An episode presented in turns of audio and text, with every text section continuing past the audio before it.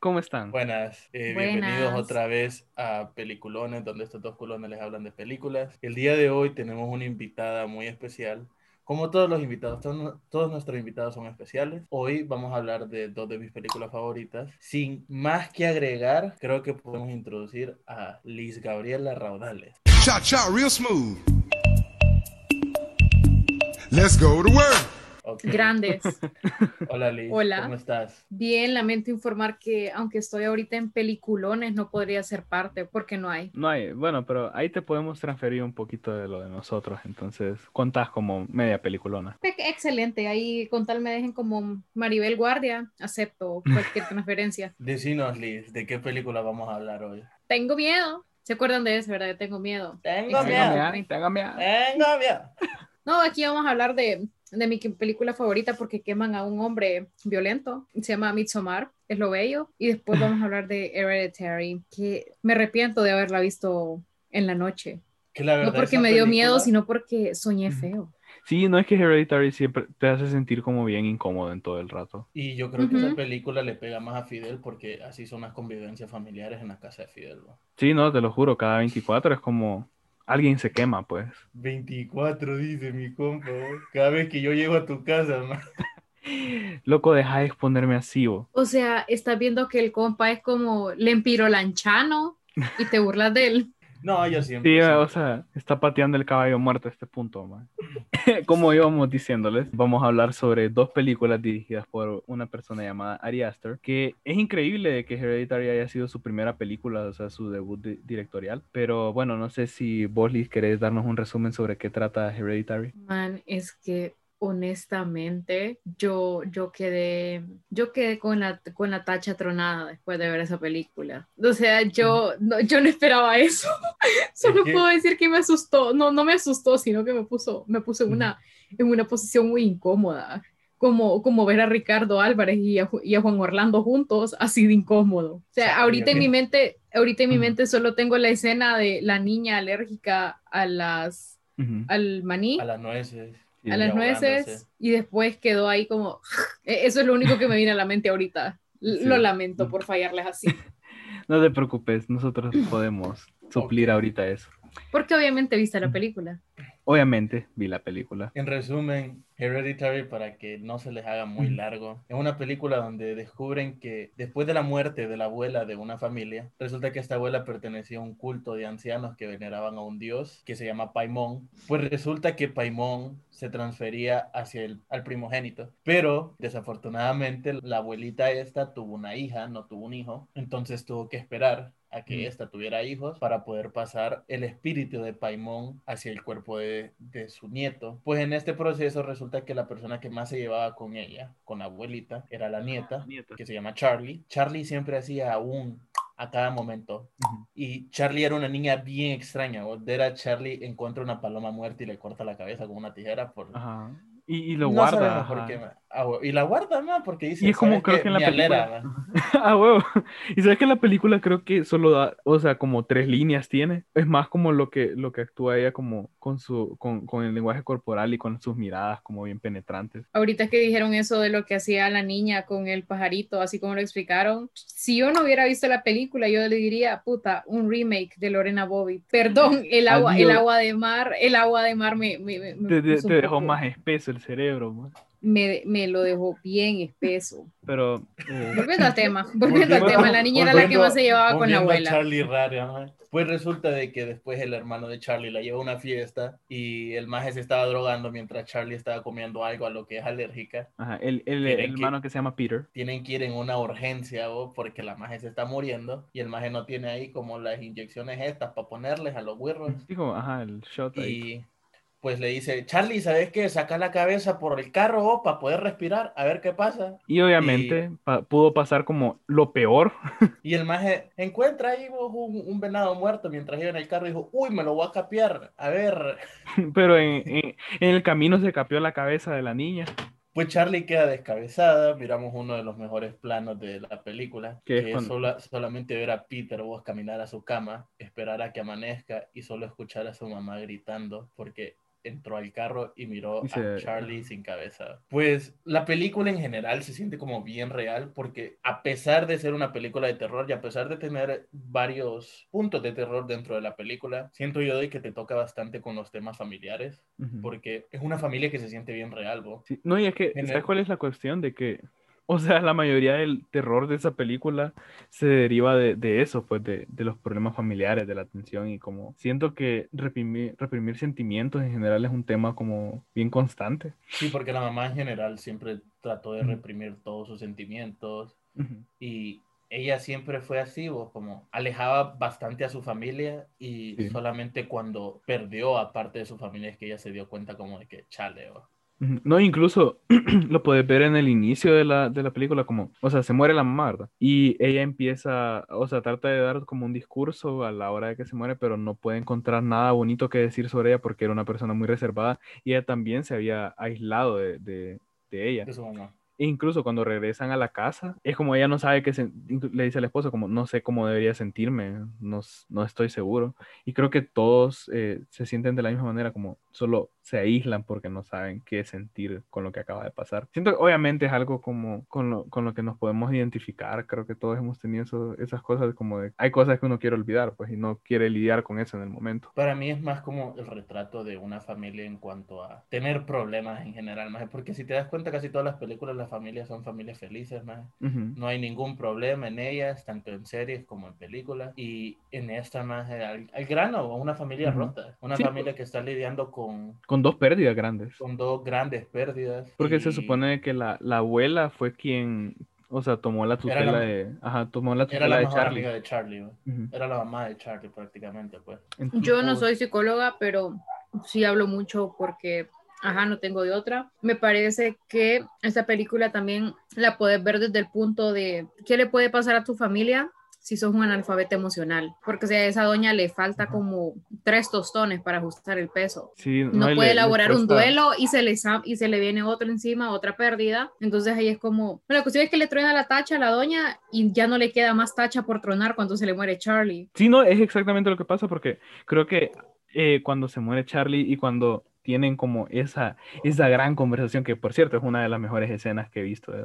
Como de, de la, La digamos, escena. ajá, la escena de la No, película. la cena. Bueno, también, o sea, por eso te digo como también la escena, pues porque cuando están cenando y es cuando acaba de pasar todo lo de Charlie, es como ella está, se nota que todos están como al punto de quiebre y solo tomaba como una pequeña discusión para que ella pudiera como terminar de tronar esa tacha, como dice Liz, porque ahí es cuando se desahoga No, como... pero es que acordate por qué pasa la cena. maje. La cena es después de que la maje se junta con la amiga de la abuela y le dice como, hey, ¿sabes qué? Yo puedo hacer que te comuniques con Charlie. ¿o?". También veo eso como una manera bien a lo de ser analfabeta emocional, como no aceptar la pérdida de alguien, porque ella veía eso como tratar de comunicarse con Charlie para saber como, ah, ok, o sea, todavía va a estar conmigo y, y puedo estar ahí como comunicándome con ella, pero cuando alguien se muere simplemente tenés que aceptarlo y seguir con tu vida. Y fíjate que ahí es donde entra lo, lo que da miedo de la película. Porque si vos ves la película casi como para la mitad, la película no se siente mucho de terror.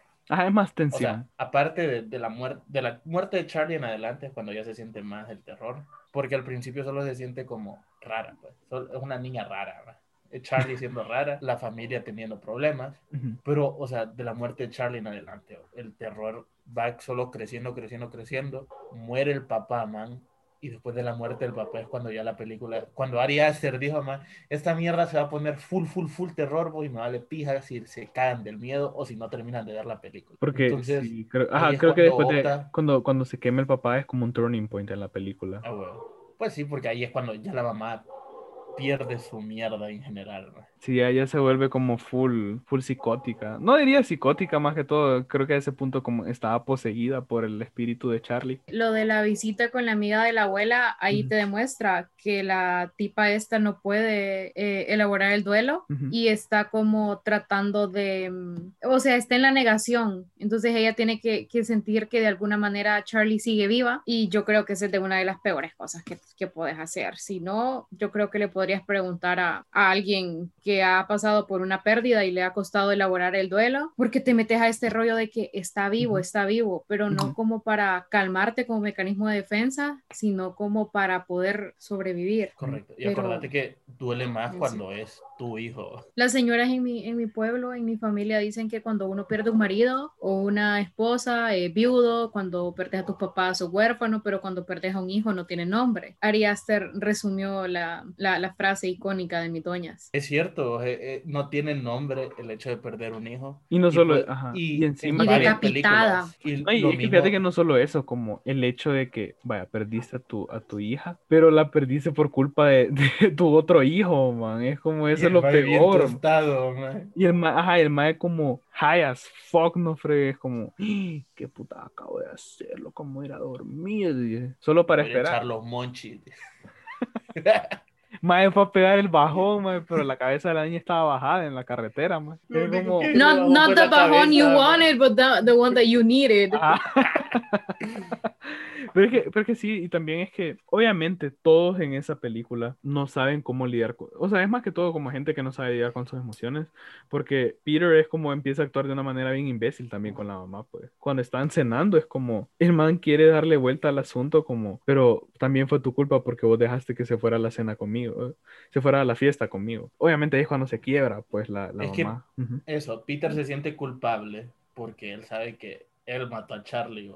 Sí, o sea, es... el- mientras que él también resiente a la mamá porque si ella no lo hubiera, o sea, ni Charlie quería ir, pues. Entonces, él tra- tratan de poner todo sobre el peso de la mamá. Y siento que la única persona ahí estable o medio estable El- emocionalmente era el papá. bo. Ajá, el papá era como el único buen pedo, man. Porque no es como que el papá no, no, está, no está de luto, sino que simplemente el papá sabe de que si él no es el tronco, man, que va a sostener esa familia en lo último que están, man, pues van a perder la mierda, man, y efectivamente es lo que pasa. Porque, porque sí, el, incluso el papá, hasta cier- o sea, no diría que tiene culpa, pero el papá es como que es, era parte de esa dinámica de no querer expresar sus emociones. Porque creo que al inicio de la película, o creo que es después de que se muere la abuela, cuando ella va a construir como sus casitas, como las figuras que hace, las maquetas, maquetas. es como que él evita hablar sus- sobre sus emociones al mismo tiempo que Annie, es como que, ah, sí, solo voy a ir a estar allá, no quiero lidiar con nada ahorita. Es que eso le molestaba a él. eh, O sea, si vos te das cuenta, él siempre quiere estar ahí como pendiente de ella. Ajá, como sabe- apoyo emocional. Ajá, porque sabe que ella no está bien, pues, porque perdió a su mamá y perdió a su hija. Y pues ella es la que trata de aislarse bastante. ¿sabes? No sé, lo que es como, es que es Que dicen que Dios no castiga dos veces, pero la dejó sin mamá y sin hija, o sea, Ah, oh, y sin marido. Ajá, y sin marido. También. bueno, Pero, sí. O sea, al punto de que ella la dejó sin marido, la, la madre estaba loca, entonces ya ni iba a dar cuenta. Chale, enviudó y, y no se dio cuenta. No, no, no, no sirve. No, no me llega. El lado positivo es que esta más al menos no vio el pijazo de viejitos pelados, pues como Peter. ¿o? Es que, ajá, eso es como al final de la película. Es lo que vos decías, como los últimos 20 minutos probablemente, o 25 minutos, es un turning point porque ahí sí, show, man. Mae, sí, o sea, ahí se vuelve como full película de terror, porque es cuando, creo que a ese punto es cuando el culto ya se dio cuenta como, ok, ya entramos aquí, ya la hicimos, En ya sacamos momento, a. ah, ya sacamos a Don Chamuco, mae, ya vale pija, pues. Es que ya se sabía que Peter eh, estaba poseído desde antes, porque estaba la escena de la escuela donde al donde pasa el rayito de luz. Cada vez que pasa el rayito de luz es porque va a pasar algo paranormal. No sé si habían dado cuenta de eso. No, hasta ahorita me doy cuenta de eso. Entonces, en esa escena pasa el rayito de luz sobre Peter y suena el... Y ahí es cuando el maje levanta la Ajá, mano. sí.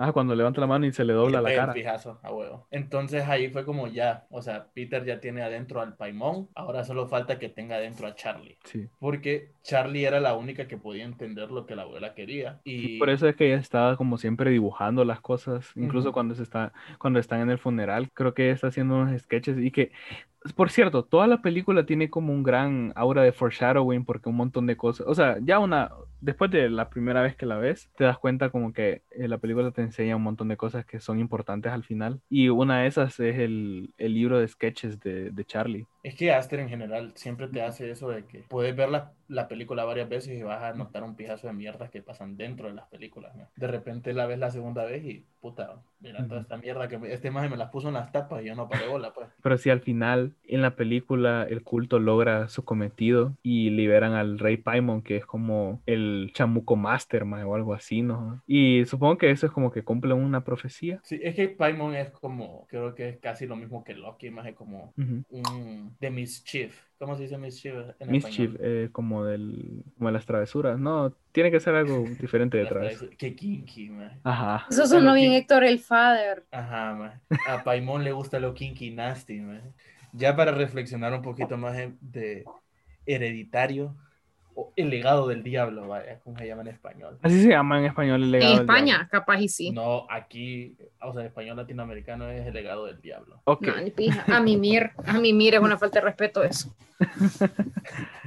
El punto es que, bueno, la película en general sí me parece muy, muy buena. Uy, Siento sí, a que- mí me encanta la esa Vos sabés que yo soy una persona que no ve muchas películas de terror. Porque pero-. Sí, porque te, me da miedo, ¿entendés? Pucha, o. Ajá. No las puedo ver Los después de- traumas de la infancia te los revive, ese es el pedo. Es que no, y es que no, es que la verdad es que no puedo ver películas de terror después de las 11 de la noche porque me dan mucho miedo. Pero ese no es el punto de ahorita, el punto es que Hereditary es una película muy buena. La recia. Está Muy recomendada. Es pija campeona. La verdad cinco, es que cinco culos de cinco culos, decís vos. sí, ma, Cinco culones de cinco culones. sí, cinco, cinco culones de cinco culones. Siendo sincero, sí, ma, es una, o sea, yo la he vuelto a ver eh, dos veces más y sinceramente sí me encantó. Porque siento que una, o sea, es de esas películas, lo que estábamos hablando anteriormente, de que te recompensan por haber puesto atención. Porque ya viéndolo después, como desde el- los primeros minutos de la película te enseñan un montón de cosas que en el final van a ser muy importantes o, que, o cosas que ves como bien constantes. Le, le he encontrado un gran aprecio. Ah, bueno, pero después de las Oh, 11. no. Te odio, ajá. Eh, yo, no, yo Nah, siento de que. A mí, la raza que me conoce sabe de que a mí me encantan las películas de terror, creo que es mi género favorito. Puta, vos, esta película, para mí sí rompió un, po- un poquito los estigmas que se estaban creando gracias a todo lo que el conjuro, vos, y Actividad Insidious- paranormal. en Insidious estaban haciendo. No, porque es que actividad paranormal no tiene que ver porque son found footage, man. Se empezaron a crear películas, pues, que el terror básicamente solo eran jumpscares o sustos, así como de los sonidos o mierdas que salen de un solo en la pantalla. Y el legado del diablo empezó a utilizar solo la tensión creada con el momento. La película agarra un momentum bien bonito, man. Y te empezás a sentir tenso con todo ese final, man, porque no hay momento en el que se interrumpa esa tensión, pues, o, sea, es, son escenas silenciosas donde vos solo ves a Peter como deambulando por la casa tratando de ver qué puta está pasando, man. Y si te fijas como en las esquinas, puedes ver a, la- a Tony Colette, maje, como el hombre araña, Sí, ahí tratando en la de... casa, maje. Nunca te salte encima, maje. O sea, las escenas, o sea, ni, ni Ah, porque esos como, Estamos tan de acostumbrados a violín, maje, esperarlo, que le sí. Siento que es una película que puedo recomendar bastante si le gustan las películas de terror. Y en general, si le gustan las películas. Es, eh, es una que todos deberíamos ver. Ah, güey, y si andan también así como de, de cinéfilos mamadores, como tendemos a decir aquí. Ujú. Mírenla porque es de A24, ese estudio hace películas mamadoras. ¿no? Ah, vaya, si no, si no encuentran otra, otra, otra razón para verla, A24. Ahí como toda la grulla de cinéfilos mamadores que han visto como, que se creen como, no sé, como conocedores porque vieron The Witch, mae, van fijos. Película, man. Pero es de A24, mae. Nada, chile sí fui película. Ahora vamos a pasar a la próxima película de Ari Aster. Eh, Liz, no sé si quieres darnos el resumen sobre Midsommar. No quiero, no quiero que este resumen vaya a sonar sesgado, porque obviamente va a ser muy sesgado y no porque quiera estar en un culto, pero empieza todo con la um, quote unquote muerte de los papás de Dani, que no fue que murieron, los murieron. Entonces ya tenés, ya, ya tenés ese- eso encima de que Como a per- Hilda dice. yo no lo dije, pero si vos lo Boy. considerás, si vos lo considerás, bueno, la cuestión es que eh, la man pierde, pierde a su familia y su novio es el típico machirulo, gaslighter. No Y el solo man eso, es es como- como el más, más emocionalmente distante de toda la puta historia, man. Ajá, el man es emotionally unavailable y su nivel de alfabetismo emocional es como que sacado de la Secretaría de Educación de Honduras. Yo, yo del brother me espero como algo Ah, bueno. bueno. Ves que tu novia está sufriendo un chingo y lo único que se te ocurre es como the homies and I am are going on a trip y la man ahí como y yo qué pedo y yo qué pinto cuando la man necesitaba apoyo ¿va? O sea, no le, no le había dicho porque era un plan, e- era como un viaje que ya tenían planeado hace tiempo, ¿verdad? Pero supongo que el muchacho a ese punto se imaginaba que él iba a terminar. sí pero no sé siento que en, en ese tipo de casos ah, podrías crear un un plan B, pero lo, lo importante aquí es que la man se une al, al viaje y durante el viaje hay un hay otro viaje, hay un poco un poco extraño que se antoja en este 2021. Un viaje con honguitos, decimos. Sí, y no los de Mario. Entonces, no, pues sí, todo, todo en orden ahí cuando empieza el mentado festival. O sea, se ve como, como esta mara de good vibes only, más o menos. Entonces vos quedas como que, ¿qué, qué está pasando aquí? Pero no, to- totalmente distinto porque vas empezando, va- empezás a ver como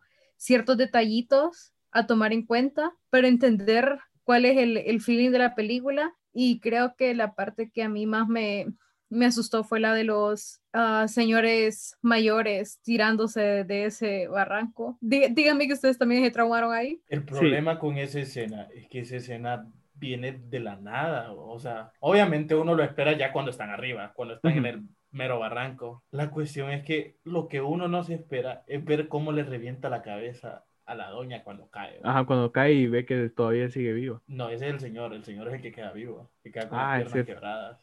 Y Ah, sí, a pero a él le- la ah. cabeza con el mazo. Es cierto, es cierto, porque a la otra sea- daña es como se hace papilla. Ajá. Todos fuimos Florence Pugh en esa escena, además es como el hecho de, Uy, mira, qué pedo. Sí, después, ajá, porque es que en todo, desde hasta ese punto de la película solo ves como, ah, ok, o sea, es, es un grupo de personas, o sea, no se ve shady, maje. Ajá, no se ve shady porque ni siquiera pensás como, eh, es un culto, sino como es una comunidad rural en Suecia y pensás, ah, pucha, o sea, tienen su festival de, para celebrar eh, Midsummer, o sea, Midsummer, y todo va bien, hasta que te das cuenta como que, o sea, incluso cuando ves que ya están en el barranco, te das cuenta que el hecho de celebrar el, la, último, la última comida con ellos era por eso, como para despedirlos. Sí, definitivamente uno no se espera cuando caen, cuando se tiran del barranco y cuando se descontrola el británico.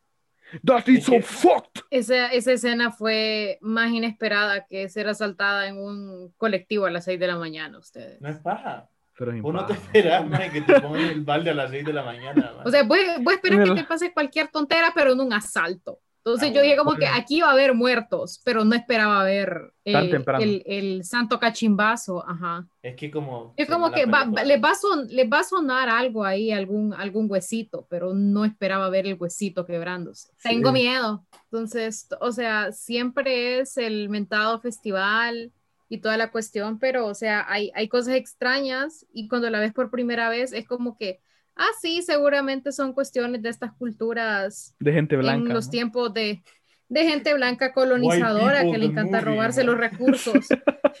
Maje, sí. Rural shitposting en el primer mundo. Porque mire, maje, nosotros aquí somos densos, vos, pero los blanquitos rurales son más densos. Maje, sí, güey. Ah, Mara no sabe. No tiene sosiego. O sea, aquí en Yamaranguila la Mara mata lechuzas, pero ahí en Suecia se matan los viejitos, man. O sea, eso, Es que- esos majes como que, como que envidiaron al Empire en el Congolón, siento yo. ¿Qué pedo? No te a Fidel. dice. Oiga, no, si está alto, pero total. El que no Ok, salte es Olimpia, dijeron los majes.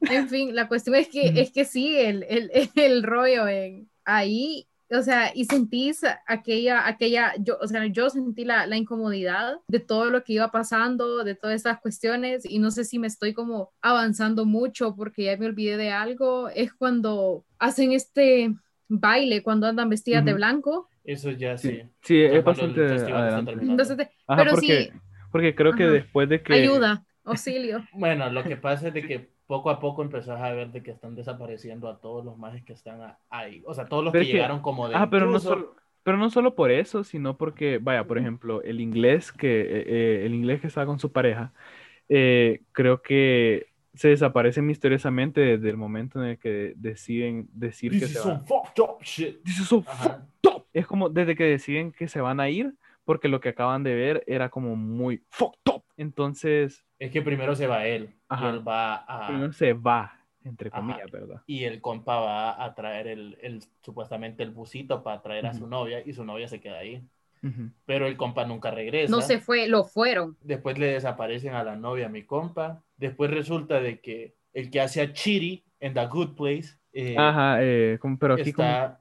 El profesor, el, el- perdón, el que, Josh creo que es el que está haciendo la investigación. Mi compa está haciendo su tesis ahí. Entonces ahí es cuando vos te sentís como que odias más al, al novio de, Ujú. de, Flor- de Florence Pugh, Ah. maje, porque este hijo de puta maje, llega y dice como, ah, qué pijo estás haciendo tu tesis, pues yo voy a hacer la tesis de la misma mierda que vos estás haciendo.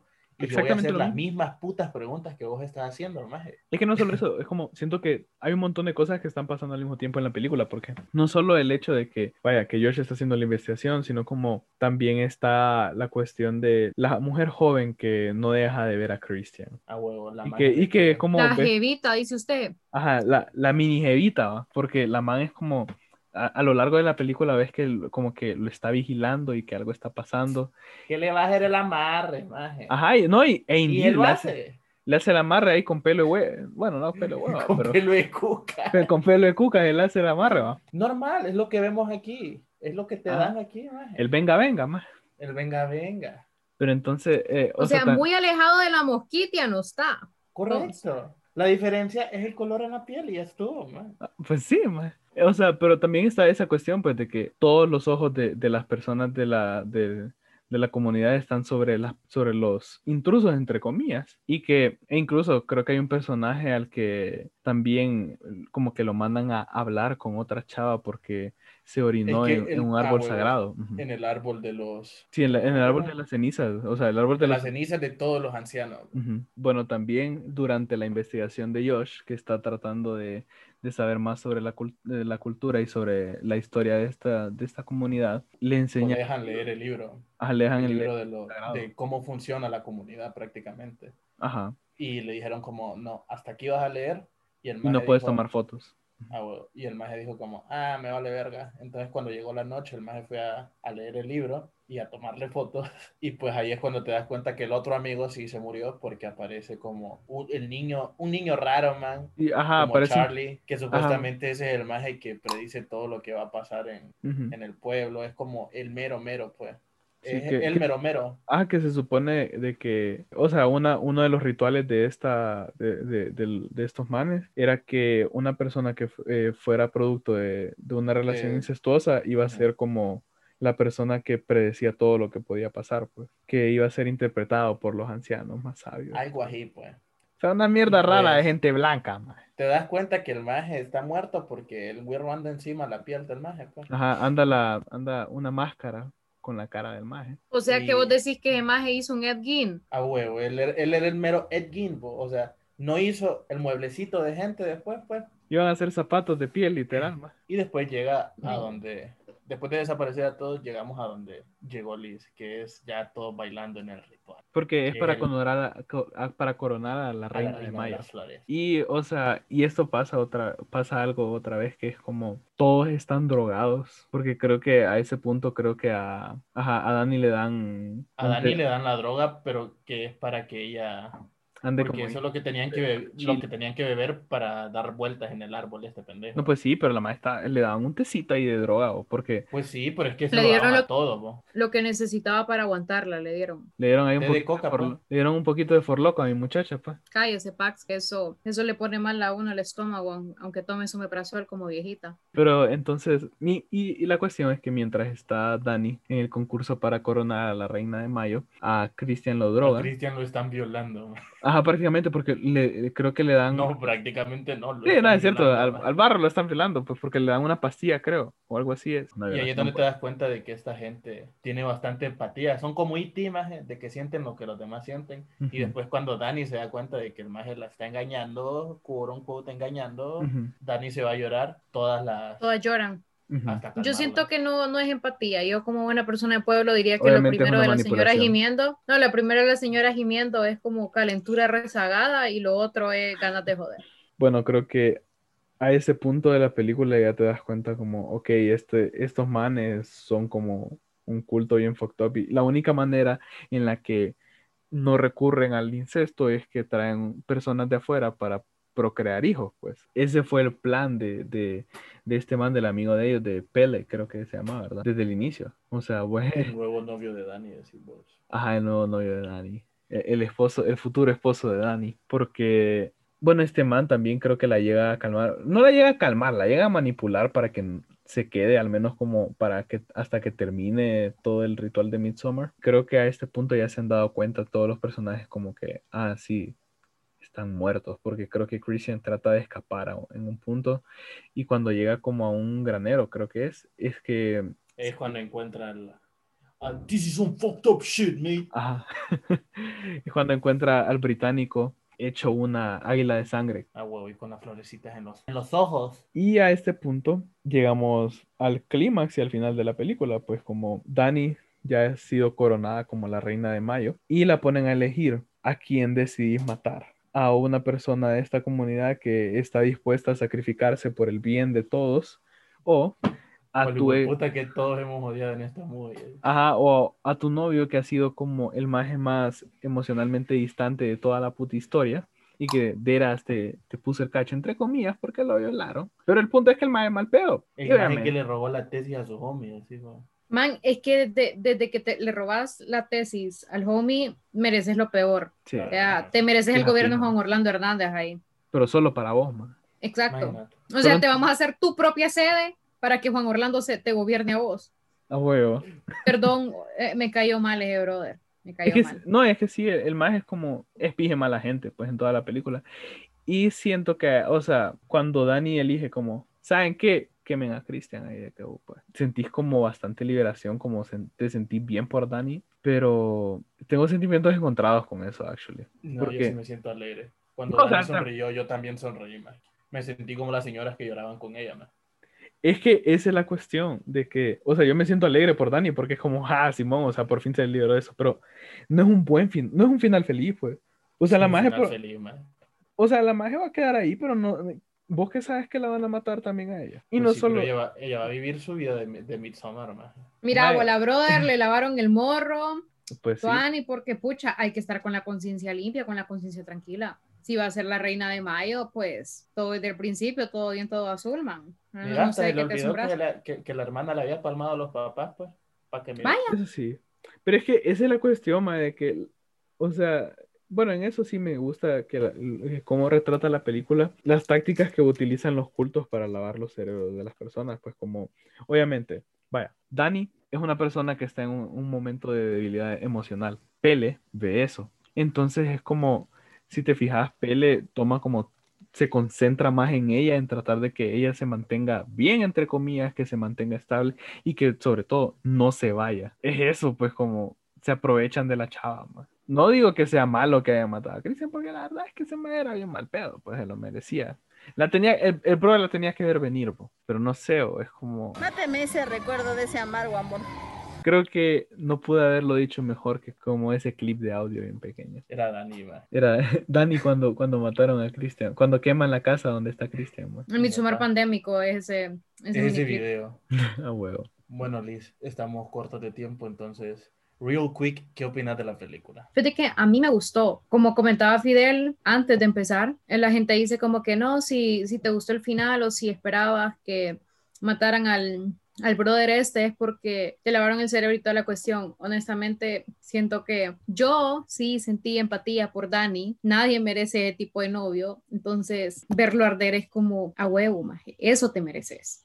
O te mereces por andar tratando mal a, la chavala que necesita ir a terapia. No, no la llevas a terapia, la están jodiendo. Entonces, Nel. Ah, fíjate que me gustó porque es como distinto a todo lo que a todo lo que ves que tiene que ver con cultos, pero creo que la parte de que sea algo sueco, algo así como escandinavo, le, le agrega un poquito porque vos decís como esa mara está sobada. Tenés cierto conocimiento de que va a ser algo heavy, pero no sabes qué tan heavy. Y es que de repente vos decís como, puta, es que esta gente son primermundistas, vos, entonces estos majes no han de hacer estas locuras, vos, y pues, Y como ellos son Mira. peor, ma, de, de ahí huevo, es donde ma. viene todo, ma. Mira que la mosquita y Midsommar no tienen mucha diferencia, pues. Al Que nos están robando la cultura, decís vos. No es paja. Sí, o sea, los escandinavos. son los suecos los que vienen aquí más a jodernos. ¿Y vos, Galo, qué opinas de la película? No, yo varias veces he dicho, la película sí me encanta mucho. Eh, siento que es una de mis películas favoritas. Siento de que Ari Aster es una fuerza por reconocer en los años venideros. Y pues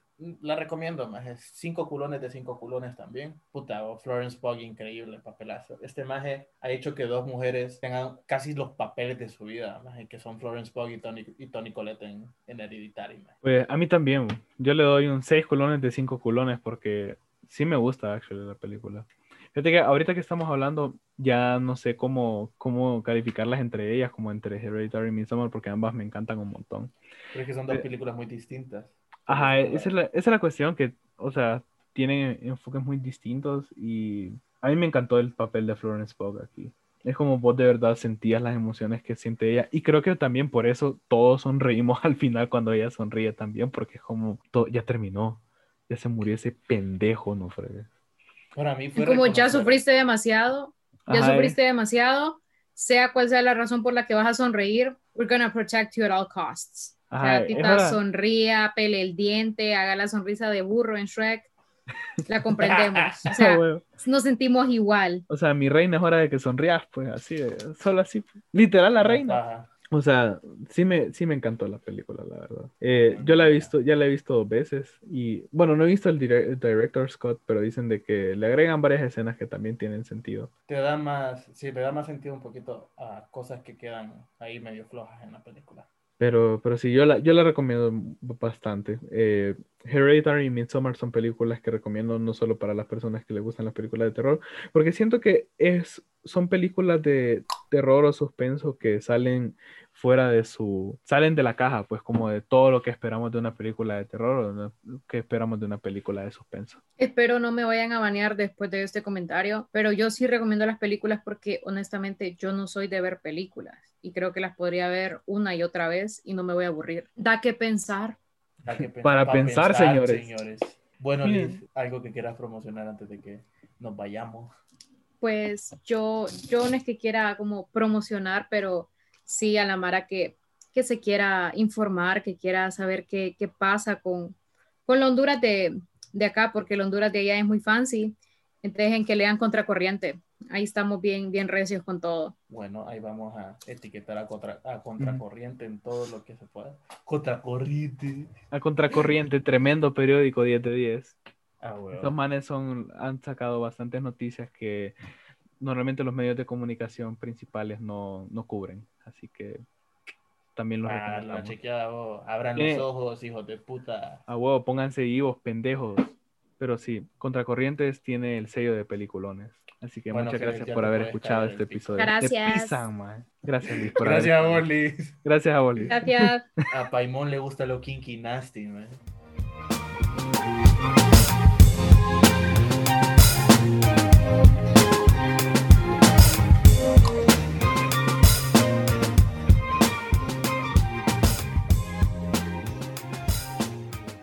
Pero ni el yogur que desayunó Ian estaba tan denso, loco.